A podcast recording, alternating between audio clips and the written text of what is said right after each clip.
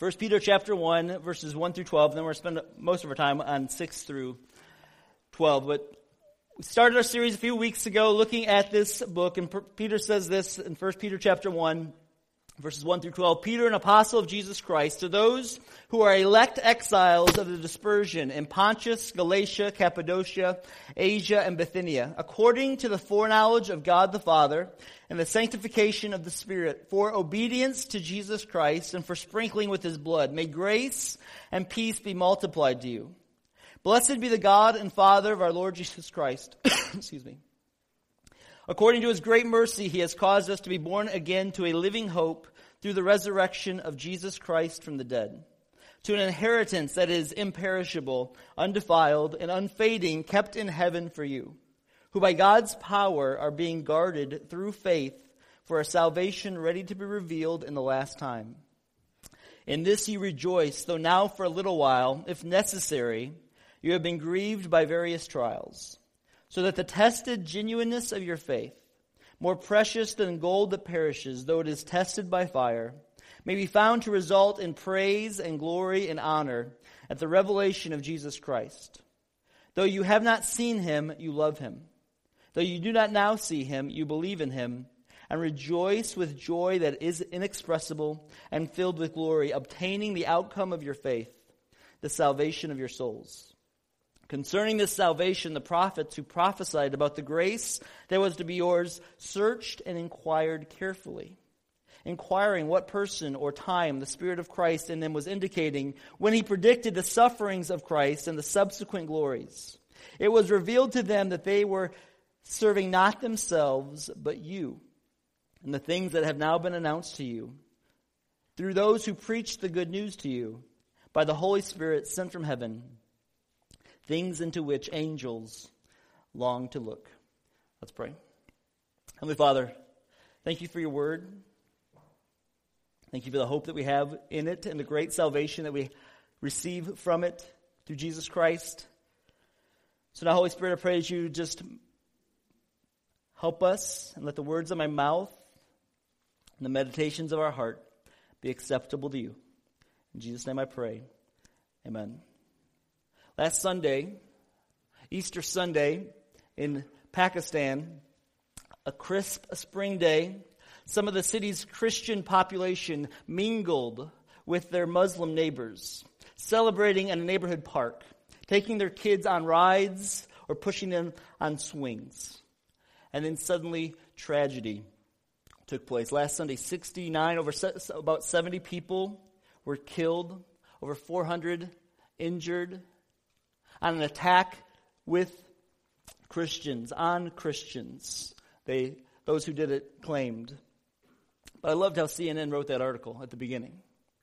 As tragic as that is, they described it this way. On Easter Sunday, a crisp spring day last week, some of the city's Christian population mingled with their Muslim neighbors celebrating in a neighborhood park. And that's what the same type of thing was happening when Peter wrote 1 Peter. Christians had been scattered all over what is now modern day Turkey.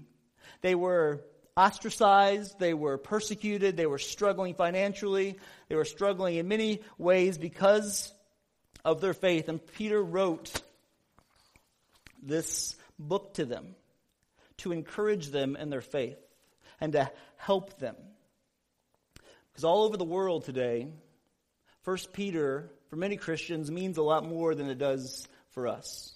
Anywhere persecution has taken place around the world, the book of 1 Peter has been loved by that group of people.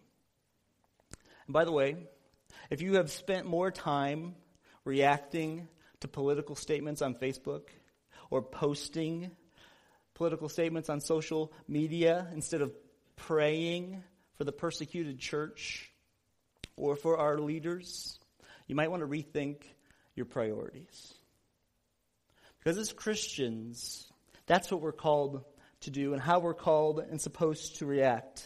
Peter wrote this to a group of Christians who were struggling in, in many ways, and he wanted to give them some help.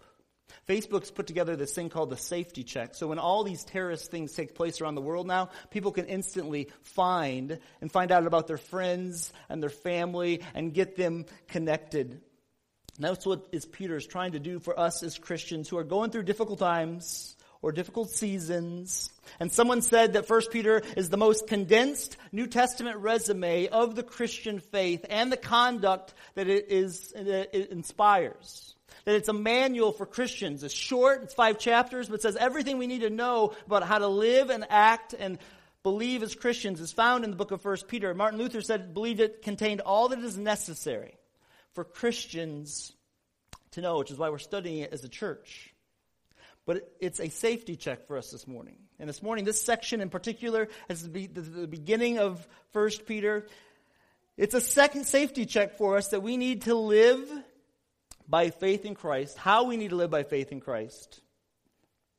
And it's found in looking and leaning deeply into our great salvation, which is what this whole first section of Peter is about. He says, Blessed be the God and Father of our Lord Jesus Christ, who's giving us this living hope it's through the salvation, the resurrection, the salvation of Jesus Christ. Our salvation as Christians is huge. It's big. It's, it's almost impossible just to say it in one sentence. All that our salvation means. But the Bible says we needed to be born again. We needed new birth. We needed life.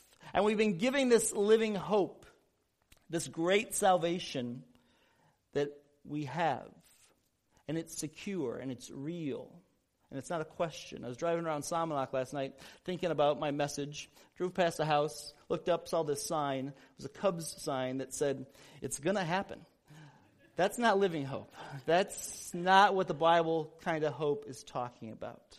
The hope that we have, Peter said, is imperishable, it's undefiled, it's unfading, and it's kept in heaven for you. And then he says, after saying that, all those things about salvation, all those things about this is the inheritance that Christians have through Jesus Christ. This is the living hope that we have. Then he says in verse 6, and everything following is still referring back to everything about this living hope, this great salvation, this inheritance that we're receiving. But he says this to them. He says, In this you rejoice though now for a little while, if necessary, you have been grieved by various trials. He understands that life is real and that for Christians, joy and sorrow are the name of the road that followers of Jesus walk on. If you have a Christianity that believes it's all about just joy, always happiness, always good times, and if it's not that, then God's not real, your Christianity it doesn't seem right. That's not the Christianity that the Bible describes. If you have a Christianity that's all about sorrow and all the things that are just gloom and doom and pain and difficulty, that's not the Christianity that the Bible describes. The Christianity that the Bible describes is a road of joy and sorrow, and we walk it continually. That's why Paul said in 2 Corinthians 6.10, as sorrowful, yet always rejoicing. The road Christians walk on is named joy and sorrow, and they're together. And that's the road that we walk on through life. And Peter knows that. And he's saying this to really people who are suffering just like many of us are. And he says this, and this you rejoice, though now for a little while, if necessary, you have been grieved by various trials. And what he's trying to get them to see right at the beginning, what he wants us to see today is that your trials are not meant to trample out your faith. What you're going through now is not meant to squelch your faith. Your suffering's real. He knows this. You know that. And he says that we will go through various trials as Christians. He doesn't say what they are specifically. For these people, severe persecution was getting ready to come for them. But for us, that may not be your trial today. But you have a various trial. It could be the bully in junior high that's trying to make fun of you and all your friends. It could be the fact that you feel lonely. It could be that you're weary. Your children aren't turning out the way you thought they were. Your marriage isn't going the way you thought it was supposed to go. Your finances have really tanked. Your job isn't promoting. It seems like a no, it just seems like it's monotonous over and over again. You don't seem like you're getting anywhere. It could be a family situation. It could be a health situation. All of those things are real. And Peter says, In this you rejoice, having been grieved by various trials. Those trials are real. We suffer as Christians, and they're real sufferings, but just like Paul said in 2 Corinthians 4, they are temporary, they're momentary. He says, So we do not lose heart. Though our outer self is wasting away, our inner self is being renewed day by day. For this light, momentary affliction is preparing for us an eternal weight of glory beyond all comparison. As we look not to the things that are seen, but to the things that are unseen. For the things that are seen are transient, but the things that are unseen are eternal. Your suffering is not meant to trample out your faith. So when you're going through a difficult time and suffering a various trial, doesn't mean God's against you. That's the road that Christians walk. Sorrowful, but rejoicing. When Paul Peter says to them, so that in this you rejoice, that is not a imperative. It's not a command. He's not saying to them, hey, in, I just told you about this great salvation. Now in this, rejoice. Rejoice, you suffering people who are getting persecuted. It's not how he says it at all. What he says to them is, You have this great salvation, and in this you rejoice. By speaking it, words are powerful. And he wants them to see that in this they can rejoice, and so can you. The trial you're going through, whatever various trial it is, is not meant to trample out your faith. God isn't abandoning you in that trial. Your suffering is also not without reason. He says, This is why. He says, so the various trials, so that the tested genuineness of your faith, more precious than gold that perishes, though it is tested by fire, may be found to result in praise and glory in the end. Your, your suffering's not without reason. The reason why Christians suffer, one of the reasons why, is so we would have this tested, genuine faith. So our faith would be strengthened. One of my heroes is Joni Eareckson Tada. I could talk about Joni Eareckson Tada all day long because her life is such an encouragement. 17 years old, diving, accident, broke her neck. She's been a quadriplegic for over 40 years. Just a couple years ago, she had cancer. And she has lived her life, though, in suffering, in various trials of all kinds. And she, people ask her, you know, if God's so good and if God has the power to do anything, why has He not healed you? And this is what Joni Eareckson said. Those steps following Jesus most often lead Christians not to a miraculous divine interventions, but directly into the fellowship of suffering. In a way, I've been drawn closer to the Savior even with this breast cancer. There are things about his character that I wasn't seeing a year ago or even six months ago that tells me I'm still growing and still being transformed. When people ask me about healing, I'm less interested in the physical and more interested in healing my heart. Pray that I get rid of my lazy attitude. This is a woman in a wheelchair for 40 years. Pray that I get rid of my lazy attitude about God's word and prayer of brute pride. Set me free from self centeredness. Those are more important because Jesus thought that they were more important. She said, God will permit what he hates to accomplish what he loves. And we go through sufferings to have our faith tested to see if it's really genuine. Because at that time, gold was the most precious metal. And they would heat it up and they would try to get rid of the dross and get it as fine as it could possibly be. But Peter says, even gold will fade away. But what you want is a faith that is so tested that you understand the great salvation that you've received. And so you'll go through sufferings, you'll go through trials, not to have your faith trampled out, but to test it and help you see it is genuine. Joni Eareckson also said this. She goes, I sure hope I can bring this wheelchair to heaven. I hope to bring it and put it in a little corner. Then, in a new, perfect, glorified body, standing on grateful, glorified legs, I'll stand next to my Savior and I'll say, Jesus, do you see the wheelchair? You were right when you said that in this world we will have trouble. Because that thing was a lot of trouble. But I but the weaker I was in that thing, the harder I leaned on you. And the harder I leaned on you, the stronger I discovered you to be. It would never have happened had you not give me, given me the bruising of the blessing of this wheelchair. The suffering that you're going through, however varied it may be, is not meant to trample out your faith. It's meant to strengthen your faith as a Christian. It's meant to clean up things that need to be cleaned up. But God doesn't overlook it, and He doesn't realize that it's real, and He doesn't intend to us to fake it either. And some of you I know are going through some very tough, difficult times. And I just want to commend a book to you. When you're going through suffering, you don't want to read. It just seems difficult. But I will say this there is a great little book I don't, called The Red Sea Rules. Very short, very powerful. If I was to write a book, I'd have wrote this. It is, so I commend it to you. I read it a year ago, and it's just great. It helps you through your suffering. They're not meant to try temper out your faith. Peter knew that, and as a pastor, he was in saying, Listen, I know you're suffering, but your suffering is meant to strengthen your faith, not to make you lose your faith. And just know this there's never a holy sigh, and there's never a tear that is shed which is lost on God.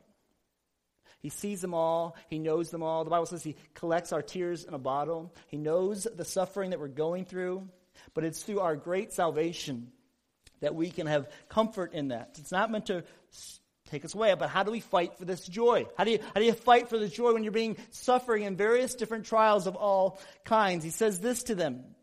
After he recognizes that the suffering's real, and how they how to, to deal with it strengthens their faith because they love a Jesus they've never seen.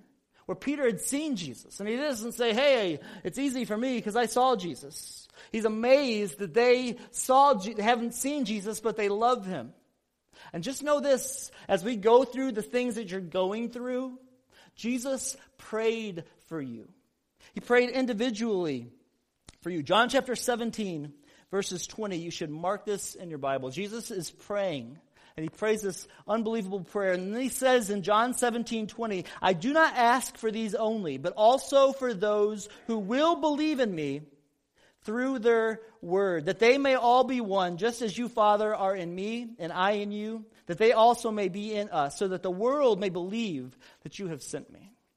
Jesus prayed not just for those who, that he knew, he, he looked down, he saw you and he was praying for those who did not see him physically on earth. He prayed for you because of this great salvation. Uh, Our, the struggle you're going through is not meant to trample out your faith.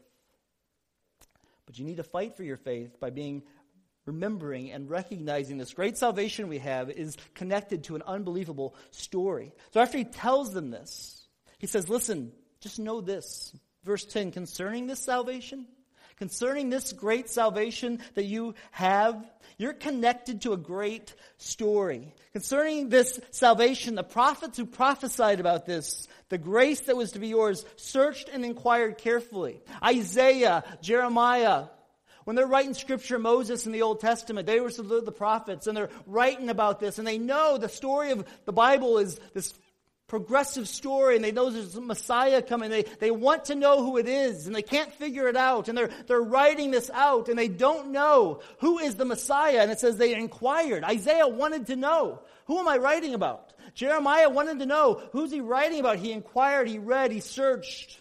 And God didn't tell him.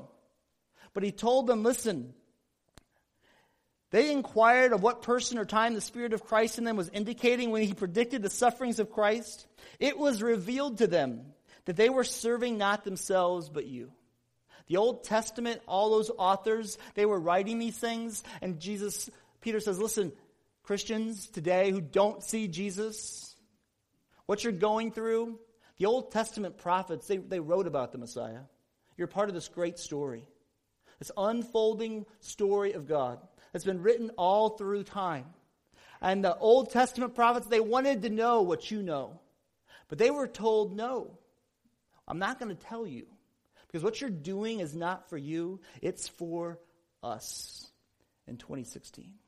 It's for those who didn't see Jesus. So you fight for your faith by seeing that you're connected to this great story of Scripture and it's in the Word of God. And that the Old Testament writers, they wanted to know what you know. And they were encouraged by that. And we're surrounded by this great cloud of witnesses who are helping us persevere. So you fight for the joy and you fight for your faith by reading and being in the Word of God. It strengthens you. And then through the Holy Spirit. He says, it was revealed to them in the things that it was not for themselves but you. But they've been announced and preached the good news to you by the Holy Spirit, who John 15 says is the comforter. He comes along and he says, Hey, I will reveal to you the truths of who Jesus Christ is. When you hear his word, the Holy Spirit speaks to you through his word. And even right now, the Holy Spirit, asks him, open my eyes. Open my eyes. That's what the Holy Spirit wants to do. He wants you to see that what you're going through is not being wasted, and the truth of who Jesus is is not a lie. And the Holy Spirit opens people's eyes to that. It's the Word, it's the witness of the Holy Spirit. And then he adds this very interesting aspect. He says, Listen, all these things about this great salvation that we have, this unbelievable salvation, that we've been rescued, that we were lost without any hope, and that Jesus came for us and given us life. The angels long to look into that. You fight for your faith by being in the Word, leaning and asking for the help of the Holy Spirit. And there's a wonder to Christianity. And it says the angels look at the salvation that we have. And they wonder at this. They long to peek into it. That's what it means. They, they're looking in. They're like, this is amazing. They, they've seen it. They don't need anybody to save them. They, they, they, they look in and they, they peek in out the window saying, I want to see what this is going. This is so amazing to me that Jesus would die for these people. That Jesus died for them and he rose again and he's rescuing them. They, they're amazed by it. They, they want to see that. It's unbelievable wonder. It's kind of like a wedding. And this summer I had the privilege of doing two weddings from people from our church. Brandon Dillenbach and his fiancee Sarah and Zane and Morgan's wedding, who are going to get married in our church in July here. And when there's ever a wedding that people get married at, everybody comes in. You don't get to see the bride, usually. And the groom's up front. I'll be up here doing my thing. And there's a moment that the bridesmaids all come in, there's the music playing, the doors get shut in the back. And then they open up, and the special music plays for the bride. But there's a moment when there's always the cheaters. They just want to see the bride, you know. They sit in the middle, because they want to see the bride, and they want to peek. You know, you always stand up here and they everybody knows to stand, but then there's as soon as that music changes, people start to turn their head. They they want to catch a peek first of the bride. Such an amazing thing that this person's giving their life to Zane. It'll be an amazing thing that that's happening. So we're all going to want to peek and see Morgan. Really? That's what you want to do? But we peek. People peek at that because there's a wonder to it. And he says that's what happens with the angels. They are so amazed by this that they, they peek at it. There's a, they wonder about our salvation. You're connected to a great story. So when you're going through difficult struggles of various kinds, you're not left alone. You are connected to this unbelievable story. You have the Holy Spirit and you have this cosmic group of angels who are looking down, wondering, wow, they've been saved for their salvation. They've been rescued. But we have a greater thing than that. You're connected, and your story is connected to a great Christ. He says, concerning this salvation, the prophets who prophesied about the grace that was to be yours. And the grace that we have is Jesus Christ. Grace is not this thing, it's not this thing out there. Grace is a person. Grace only comes and is found in Jesus Christ. It's not this thing we pass around. It is a not just substance. It's a reality of a person in Jesus Christ. Our hope is that Jesus Christ rose from the grave, a living hope, a real person, and that he loves us when we shouldn't be loved. When we've rejected him, rebelled against him, fought against him, didn't want to have anything to do with him, he still loved us and gave this unbelievable grace. He gave his life for us, and that's what we're connected to. That's what you're connected to in your story when you're struggling. And we're supposed to embrace our salvation and say, Yes, I can go through this, even though it's a various trial, because I have this living hope that is grounded in a person, Jesus Christ, who's done it all for me. And he loves me. And he's unbelievably faithful. Brennan Manning lived a interesting life. But one thing Brennan Manning did was he found the power of a great affection, greater than himself, and he found Jesus Christ and the love of God, and it radically affected him, even through his conflicted life. But he was born, his name wasn't Brennan, it was Francis Xavier Manning. And he died a couple years ago, went to, to the military during the Korean conflict. He found a friend named Ray. They were both college dropouts, so they connected pretty quickly. They were in boot camp at two different places, but they got together and they became very, very close friends. Francis and Ray Brennan. And they were in Korea. They would go to each other's families, they'd hang out together, they'd enjoy spending time together. And then one night in Korea, they were in a foxhole eating chocolate bar, passing it back and forth to each other, and a live grenade came into the foxhole. And in a moment, Ray Brennan looked at his friend, dove on top of the grenade, and was killed. And he turned around and he looked at his friend Francis and winked, and he died. Eventually, Francis went on to become a priest. And as part of becoming a priest, he had to change his name back then. He had to take a name of a saint. And all the good saints' names were taken. And they allowed them at that time to take on a new name.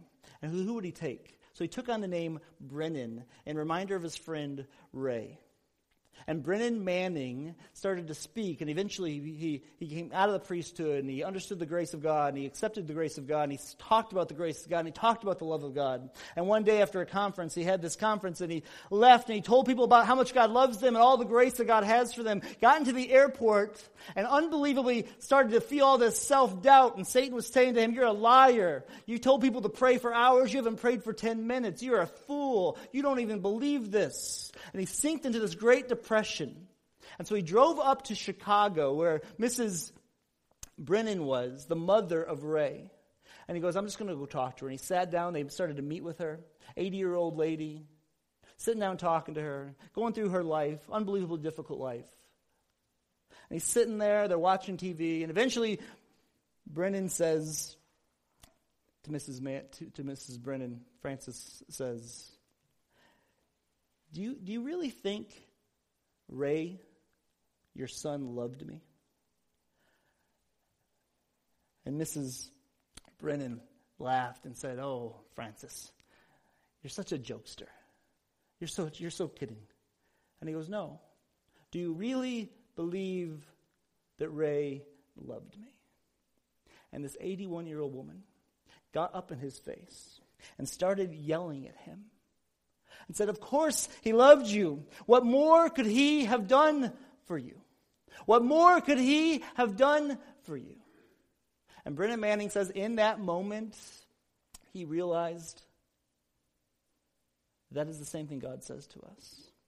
We're going through various trials and difficulties, and we wonder, does God love me? God's answer to us is, what more could He have done for you? Jesus died for you. He loves you. Your great salvation cost Jesus his life, but he rose from the dead. What more could he do for you? He loves you. So you keep persevering in your faith because God loves you. And you know God loves you because Jesus Christ is alive. You have this living hope. What more could He do for you? Nothing. He did everything that He could be done to show that He loves you. maybe this morning, as we're preparing to come to the table, You've rejected Jesus. I would just encourage you this morning to realize that Jesus does love you that much. He's will forgive you of your sins if you will commit your life. Just pray, God, I commit my life to Jesus. Holy Spirit, help me to see and to believe. Or maybe this morning you are a Christian, but you struggle with how much God loves you. And you wonder, does he really love me? Look what I'm going through. I got all these trials, I got all these difficulties. How can God really love me? And that's when you need to go back to Scripture and refresh yourself with the truth of the Word, the power of the Holy Spirit, and the wonder that Jesus would love you that much and say, Yes, He loves me. He loves me. What more could He do for me? I trust Him, and I will keep trusting Him with my life.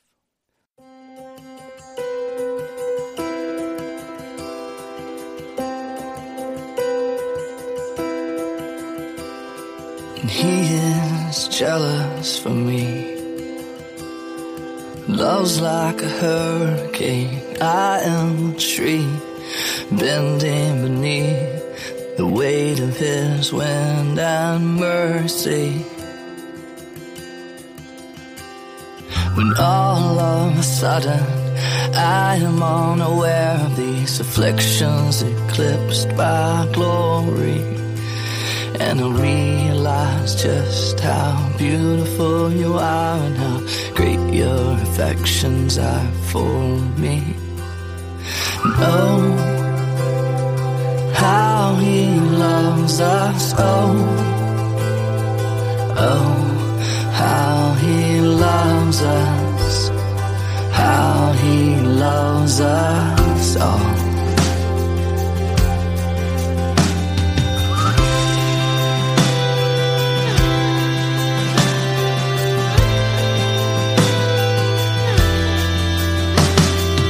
he is jealous for me. Love's like a hurricane. I am a tree bending beneath the weight of his wind and mercy. When all of a sudden I am unaware of these afflictions